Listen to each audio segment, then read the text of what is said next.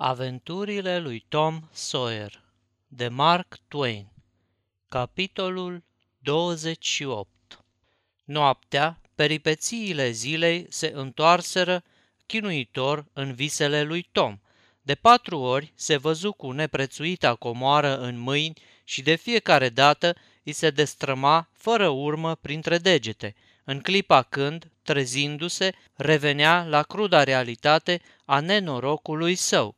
În zorii zilei, pe când zăbovea în pat, amintindu-și episoadele marii lui aventuri, băgă de seamă că erau ciudat de șterse și de îndepărtate, de parcă s-ar fi întâmplat în altă lume sau într-o vreme de mult trecută.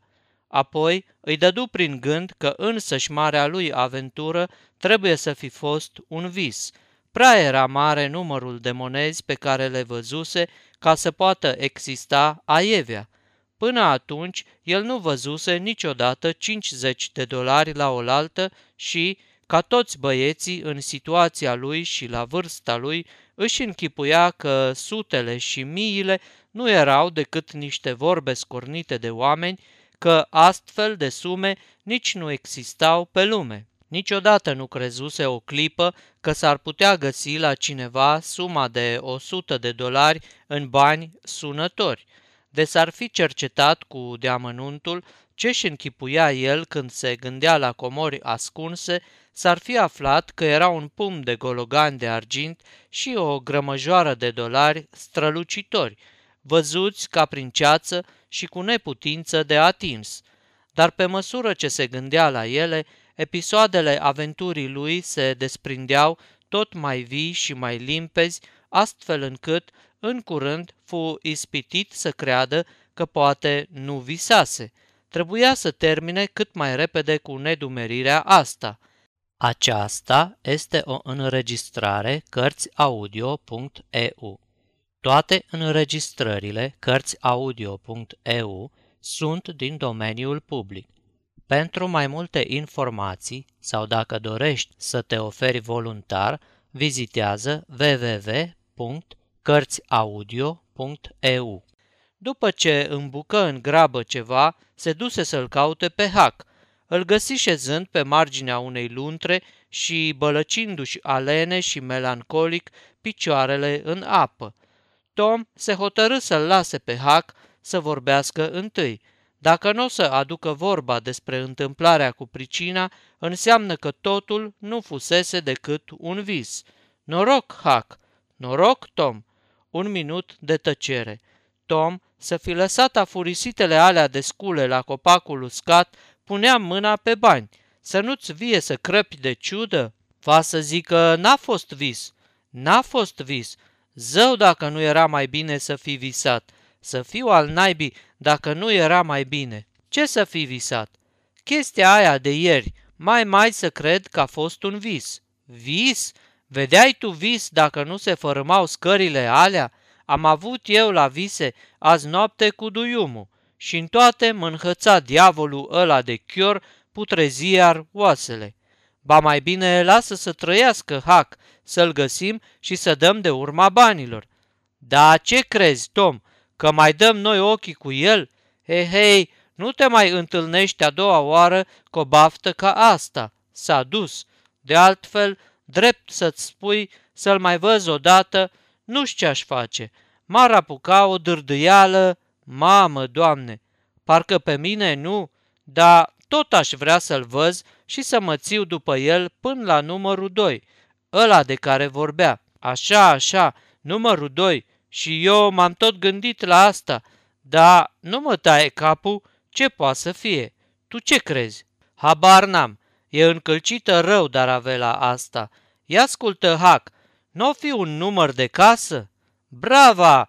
Asta e! Aș, Tom, nu e, și chiar așa să fie, nu e în prăpăditul ăsta de târgușor al nostru. Paci nu-s numere. Așa e, stai să mă gândesc nițel. A, să știi că o fi un număr de odaie în vreun han. Pricepi? Mă, să știi că asta e și nu e decât două hanuri. Înseamnă că îl găsim la repezeală. Stai aici, Hac, până mă întorc. Tom o zbughi îndată. Prefera să nu fie văzut în tovărășia lui Hac. Lipsi jumătate de ceas. Află că în hanul mai bun, numărul 2 era ocupat de multă vreme de un tânăr avocat. În hanul mai modest, în jurul camerei numărul 2, plutea un mister. Băiatul hangiului îi povestise că era toată ziua încuiată. Doar noaptea vedeai pe câte cineva intrând în ea sau ieșind. Nu știa din ce pricină. Fusese și el cam curios, dar nu din calea afară. Până la urmă se mulțumise să creadă că în camera aceea umblau strigoi, nu mai departe decât noaptea trecută văzuse aprinzându-se acolo o lumină. Așa am aflat hack și sunt sigur că-i camera 2 pe care o căutăm. Și eu tot așa zic, Tom, acu ce vrei să faci? Stai să mă gândesc. Se gândi îndelung, apoi zise. Uite ce e, ușa din dos a camerei dă în fundătura aia mică dintre Han și șandramaua de depozit de cărămidă. Tu vezi de pune mâna pe câte chei poți, șterpelesc și eu toate cheile mătușii și în prima noapte întunecoasă ne ducem acolo și le încercăm.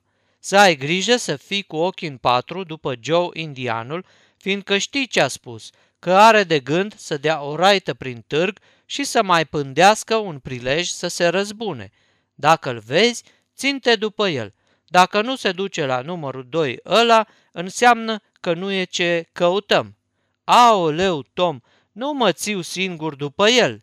Ei, și tu, Hac, o să fie noapte, mai mult ca sigur. Poate nici nu te vede și chiar dacă te vede, poate nici nu-i dă în gând nimica. Bine, bine, dacă o fi întuneric de tot, mă țiu după el. Știu și eu? Nu știu. O să încerc. Fac prin soare că eu mă țiu după el pe întuneric. Gândește-te că s-ar putea să vază că nu poate să se răzbune și atunci se duce glonț la bani și ia. Așa e, Tom, așa e, să știi că mă țiu după el. Mă țiu, zău că da. Ei, vezi, așa îmi place. Ținte bine, Hac, că nici eu nu mă las. Sfârșitul capitolului 28